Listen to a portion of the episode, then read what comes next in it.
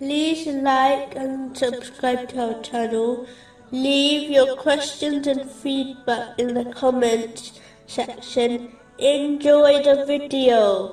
Continuing from the last podcast, which was discussing chapter 26, verse 149. And you carve out of the mountains homes with skill.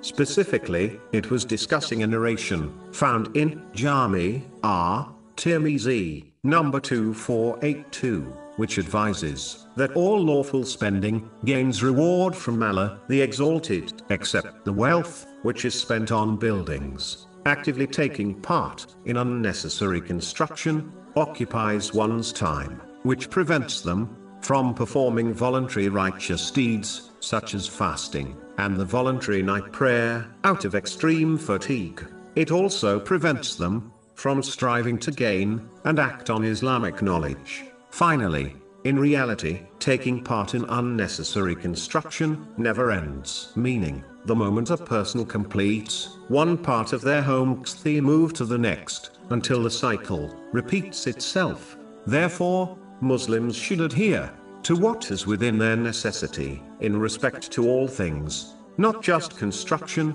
so they can avoid these negative consequences. Moving on to chapter 26, verse 150. So fear Allah and obey me.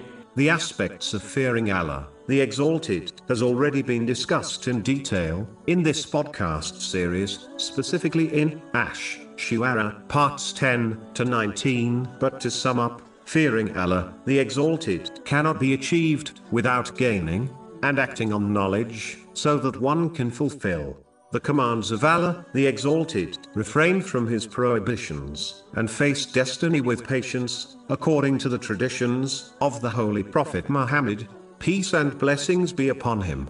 Chapter 35, verse 28. Only those fear Allah from among His servants who have knowledge.